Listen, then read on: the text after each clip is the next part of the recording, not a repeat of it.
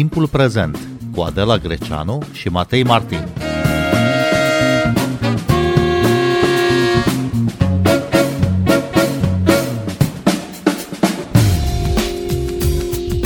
Ce șanse are România să adere la spațiul Schengen în 2023? Liderii unor țări care în trecut s-au opus aderării României la zona de liberă circulație sprijină acum candidatura țării noastre, dar decizia trebuie luată în unanimitate. Bine v-am găsit! Noi suntem Adela Greceanu și Matei Martin și invitatul nostru este Valentin Naumescu, profesor de relații internaționale la Facultatea de Studii Europene a Universității Babeș-Bolyai din Cluj. Bună seara, vă mulțumim că ați acceptat invitația noastră. Bună seara, bine v-am regăsit! Domnule profesor, este pregătită România să adere la spațiul Schengen? Ce criterii trebuie îndeplinite? Din punct de vedere al uh, criteriilor uh, tehnice, uh, România este pregătită de mult să adere la acest spațiu Schengen. Prima dată România a îndeplinit criteriile tehnice și lucrul acesta a fost recunoscut de către Uniunea Europeană la toate nivelurile, Comisie, Parlament, încă din uh, martie 2011, când trebuia uh, practic uh, dată și decizia politică de către Consiliul Uniunii Europene, însă acest lucru nu s-a întâmplat și nu se întâmplă, repet, din 2011 încoace, pentru că organismul decizional, și anume Consiliul Uniunii Europene, în versiunea lui pentru justiție și afaceri interne, până acum a tergiversat luarea unei decizii favorabile României.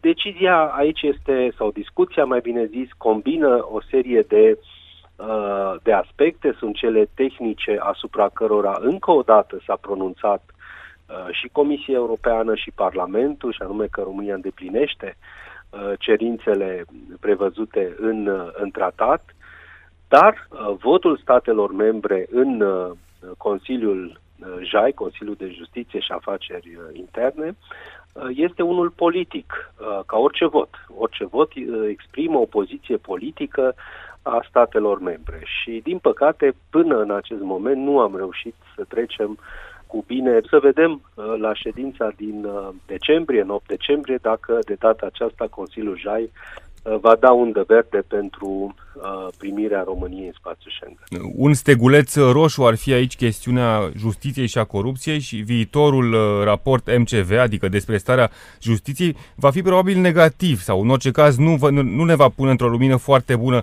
Mai avem argumente suficiente ca să cerem aderarea anul acesta?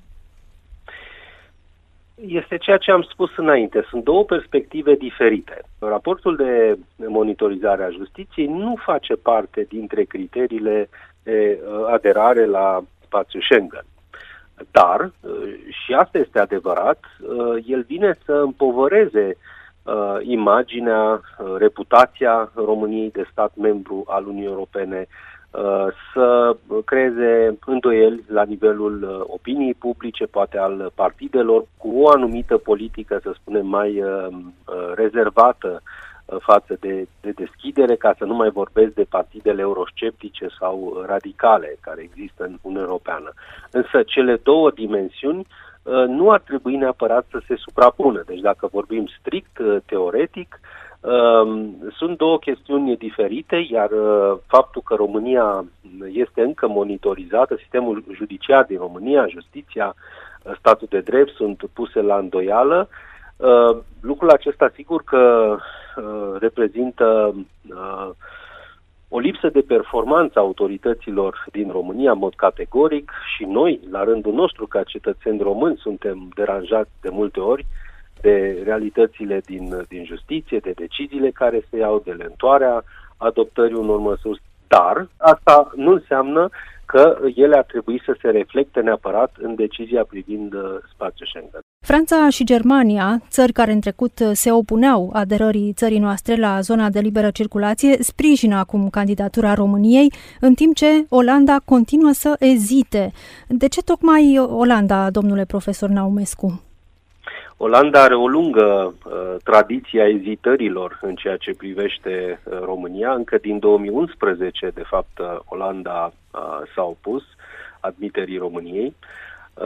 Sunt chestiuni care țin de structura politică internă în, și a vieții politice olandeze, actualmente și a coaliției formate în Olanda, o coaliție de patru partide, destul de de fragilă în Parlament, cu o majoritate foarte, foarte subțire, aproape la limită, și, din păcate, pentru, pentru România am ajuns în acest malaxor al, al partidelor politice populiste care își joacă, practic, imaginea internă în, în Parlamentul țărilor pe seama României. Deci, din punctul acesta de vedere, sigur că lucrurile par nedrepte pentru România pentru că se folosesc partide, mă rog, eurosceptice sau opoziția din anumite țări de România pentru a-și consolida un anumit tip de mesaj politic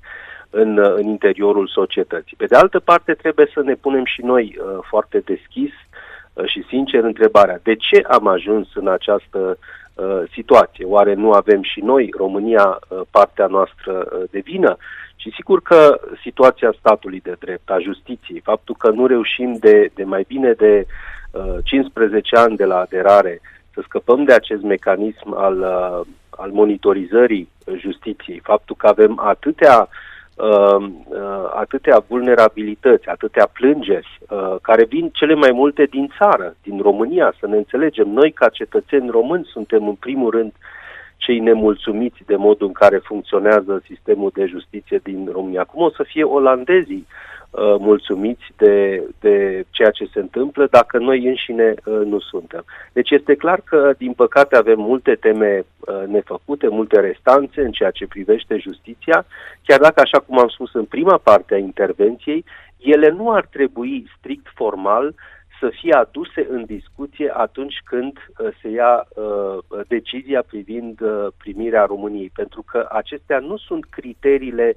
prevăzute în tratat uh, pentru aderarea României, uh, Bulgariei sau, mă rog, a oricăror alte, a oricăror alte state noi, pentru că e vorba și de uh, Croația, de data aceasta, la, la spațiul uh, Schengen. România a semnat un tratat de aderare la Uniunea Europeană, în 25 aprilie 2005, tratat care a fost ratificat de toate statele membre și conform tratatului de aderare, România avea obligația să respecte un set de criterii, l-a respectat, Comisia Europeană a recunoscut acest lucru, Parlamentul European a recunoscut acest lucru și totuși Consiliul uh, Uniunii Europene în Justiție și Afaceri Interne uh, nu recunoaște prin vot acest lucru pentru că există și considerente de imagine, de, de prestigiu, de lipsă de credibilitate a României ca stat membru, care ne afectează imaginea și iată că ne-au dus în această situație ca din 2011 uh, periodic să tot încercăm să batem la ușa uh, spațiului Schengen și Comisia pentru Justiție din Parlamentul Suediei a votat împotriva aderării României. Ce impact ar putea avea acest vot intern al Suediei pentru decizia finală a acestei țări cu privire la aderarea țării noastre? Acest vot uh, de ieri în uh, Comisia pentru Justiție a Parlamentului Suedez a complicat puțin situația, dar uh, sperăm că nu de o manieră decisivă, pentru că în Parlamentul suedez Comisia care dă votul decisiv este Comisia pentru Afaceri uh, Europene, nu Comisia pentru Justiție, iar votul acestei comisii este programat în decembrie, cu câteva zile înainte de uh, Consiliul uh, pentru Justiție și Afaceri Interne al Uniunii Europene.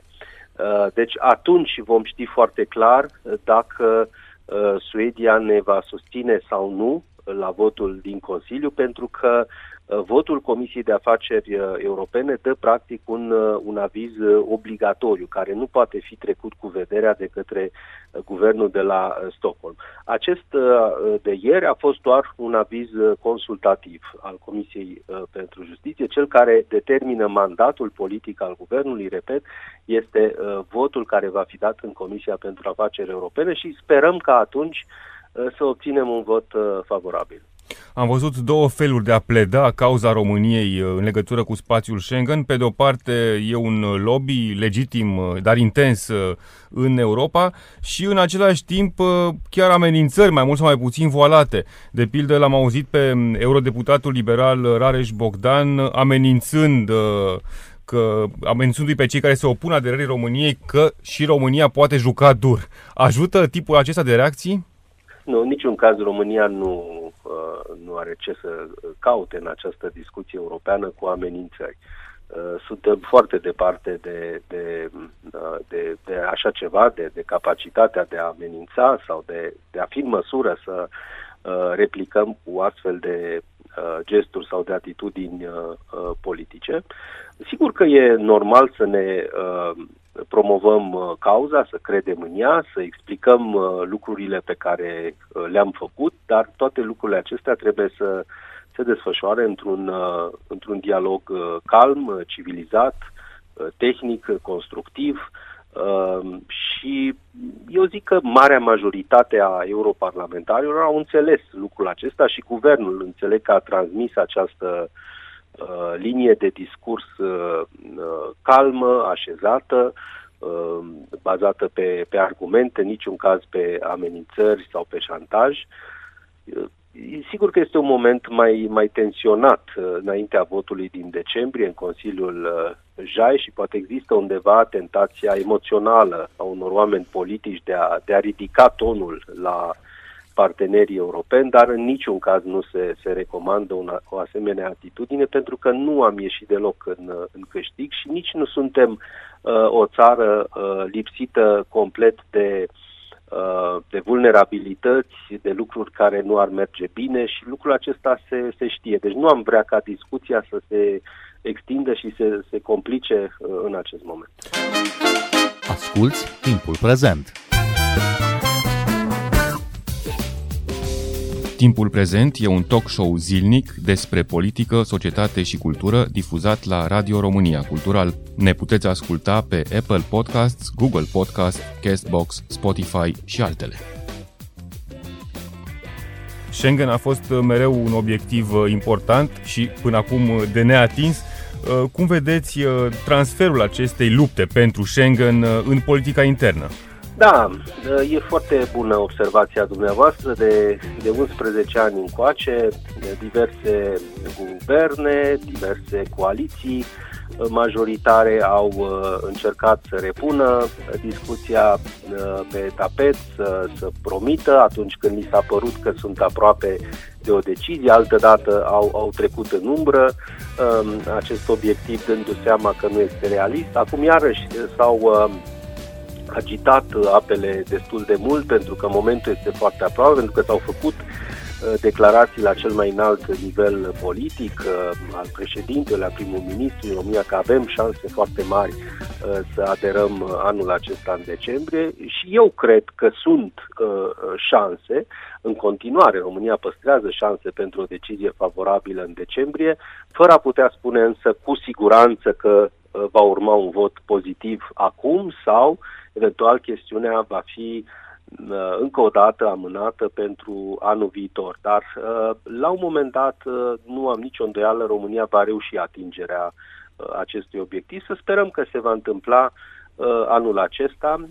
Chiar și Olanda și-a lăsat o, o portiță deschisă Uh, pentru că dacă citim cu, cu atenție rezoluția Parlamentului uh, de la Haga, vom observa că de fapt este în, în text este scris că uh, Parlamentul consideră că guvernul uh, țărilor de jos nu ar trebui să voteze în favoarea aderării României. Aceasta este formularea. Cu alte cuvinte, uh, nu este exclusă uh, o abținere a guvernului de la Haga, caz în care uh, Uh, nu ar fi blocată practic decizia pentru că uh, Olanda nu și-ar exercita practic dreptul de, uh, de veto, ci doar o abținere, care nu este exclusă, repet, în textul rezoluției Parlamentului olandez. Deci este o chestiune de nuanță, rămâne să vedem dacă Olanda se va abține sau dacă vor apărea și alte state, aici ar fi situația care ar fi mult mai îngrijorătoare dacă s-ar alătura și alte state înaintea uh, ședinței Consiliului JAI din decembrie, care să fie împotriva României, atunci ar deveni destul de clar că șansele pentru o decizie favorabilă sunt foarte, foarte mici în decembrie. Dar dacă este doar Olanda care ezită, Uh, până la data respectivă, atunci uh, avem o șansă ca uh, Olanda să nu spună explicit nu, ci să găsească o altă formulă, am dat exemplul abținerii, sau să se ralieze pe un, un compromis de moment, există și această procedură, ralierea la un compromis contextual, Uh, pentru o decizie uh, favorabilă. Ezitările de până acum ale Olandei au uh, adus tot fel de fel de reacții critice la București. Una dintre liniile de atac este că Olanda are de fapt interese ascunse, să ne ia porturile, să ne ia șantierele navale și așa mai departe. Cum ar trebui răspuns acestui gen de critică? Și acest uh, tip de atitudine trebuie dezavoată, uh, așa cum am spus și înainte la cea legată de uh, criticile pe care ar trebui sau amenințările pe care ar trebui să răspundă România. În niciun caz nu este vorba de, de o astfel de, de atitudine. Uh, jucăm în, în ligi economice diferite. Portul Rotterdam este într-o cu totul altă uh, categorie Uh, de, de interese economice, de amplitudine a activităților uh, economice. Uh, nu, nu așa se pun problemele în politica olandeză și nu acesta este motivul pentru care Olanda joacă acest joc, e adevărat, la limita corectitudinii față de România din perspectiva, repet, a tratatului Uniunii Europene și a acordului Schengen, dar ține, lucrurile acestea țin, din păcate, de o imagine nu tocmai bună uh, pe care România o are în uh, societatea olandeză și iată, mai nou uh, descoperim și în alte societăți nordice din, din Uniunea Europeană. Deci trebuie să fim atenți pe viitor, pentru că, sigur, dacă lucrurile au mers bine un timp, într-un vot care a mers oarecum pe linie inerțială. Iată că acum, în momente de criză la nivelul Uniunii Europene, uh, apar partide care încep să, să dezgroape uh, chestiuni din trecut, nici la momentul uh, aderării, dacă ne amintim bine, nu a fost chiar toată lumea din Uniunea Europeană entuziastă cu privire la acceptarea României și iată au început acum diverse partide eurosceptice să critique și să spună, v-am spus, ați văzut că România este, este vulnerabilă, că are probleme cu statul de drept, cu justiția. Nu ar trebui ca România să inflameze uh, acest scandal sau să devină uh, amenințătoare, pentru că nu am face decât să atragem și mai mult atenția asupra problemelor reale care există în interiorul justiției, administrației, Uh, românești și uh, nu este în interesul nostru acum când avem cu adevărat nevoie de o uh, decizie favorabilă pe Schengen. Europarlamentarii bulgari au semnat cu toții o scrisoare către premierul și parlamentul din țările de jos, în care cer acestei țări să nu se mai opună aderării Bulgariei și României la spațiul Schengen. Cum de europarlamentarii bulgari se solidarizează cu noi în acest demers? Este normal uh, să se întâmple uh, lucrul acesta pentru că uh, suntem oarecum pe aceeași uh, cracă, să spunem, uh, împreună cu uh, Bulgaria uh, și Croația și um, sigur că bulgarii încearcă prin această Uh, modalitate de acțiune politică, să spunem, consensuală la nivelul tuturor partidelor politice, să arate că există susținere politică internă în Bulgaria, uh, că există și pentru țara vecină uh, România, deci nu este o chestiune de, de, de competiție între statele care bat la ușa acordului Schengen în această perioadă. E o atitudine colegială de vecinătate Uh, nu știu în ce măsură ajută neapărat uh, în acest moment, dar uh, este foarte bine că Bulgaria a adoptat acest tip de atitudine. Ne ajută sau ne încurcă această corelație cu Bulgaria? Vreau să vă spun că, din păcate, în, în perioada din urmă, România a avut Uh, probleme chiar mai mari în ceea ce privește uh, justiția. Să ne amintim după 2017 încoace, după ceea ce s-au numit anti-reforma din, din perioada Dragnea, PSD. România a avut foarte mult de, de tras pe această linie, au fost foarte multe avize negative, au fost uh, opiniile Comisiei de la Veneția, uh, au fost proteste uh, masive uh, în stradă, deci în ultimii ani România a apărut mai degrabă ca a regresat uh, față de momentul aderării uh, la uh, Uniunea Europeană în 2007. Nu am avut neapărat uh, evoluții pozitive pe toate aceste aspecte care țin de justiție și de stat de drept.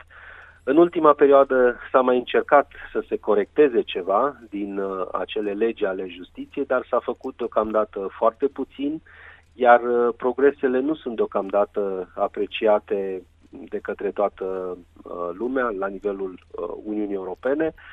Uh, încă o dată și insist pe acest aspect, el, el nu este în mod direct legat de criteriile de aderare la spațiul Schengen, dar iată că indirect, informal, nimeni nu poate să uh, Uh, separe uh, cele două aspecte și ori de câte ori uh, se apropie decizia pe Consiliul JAI Schengen România, imediat revin în discuție aspectele legate de regresele din, din justiție din ultimii ani.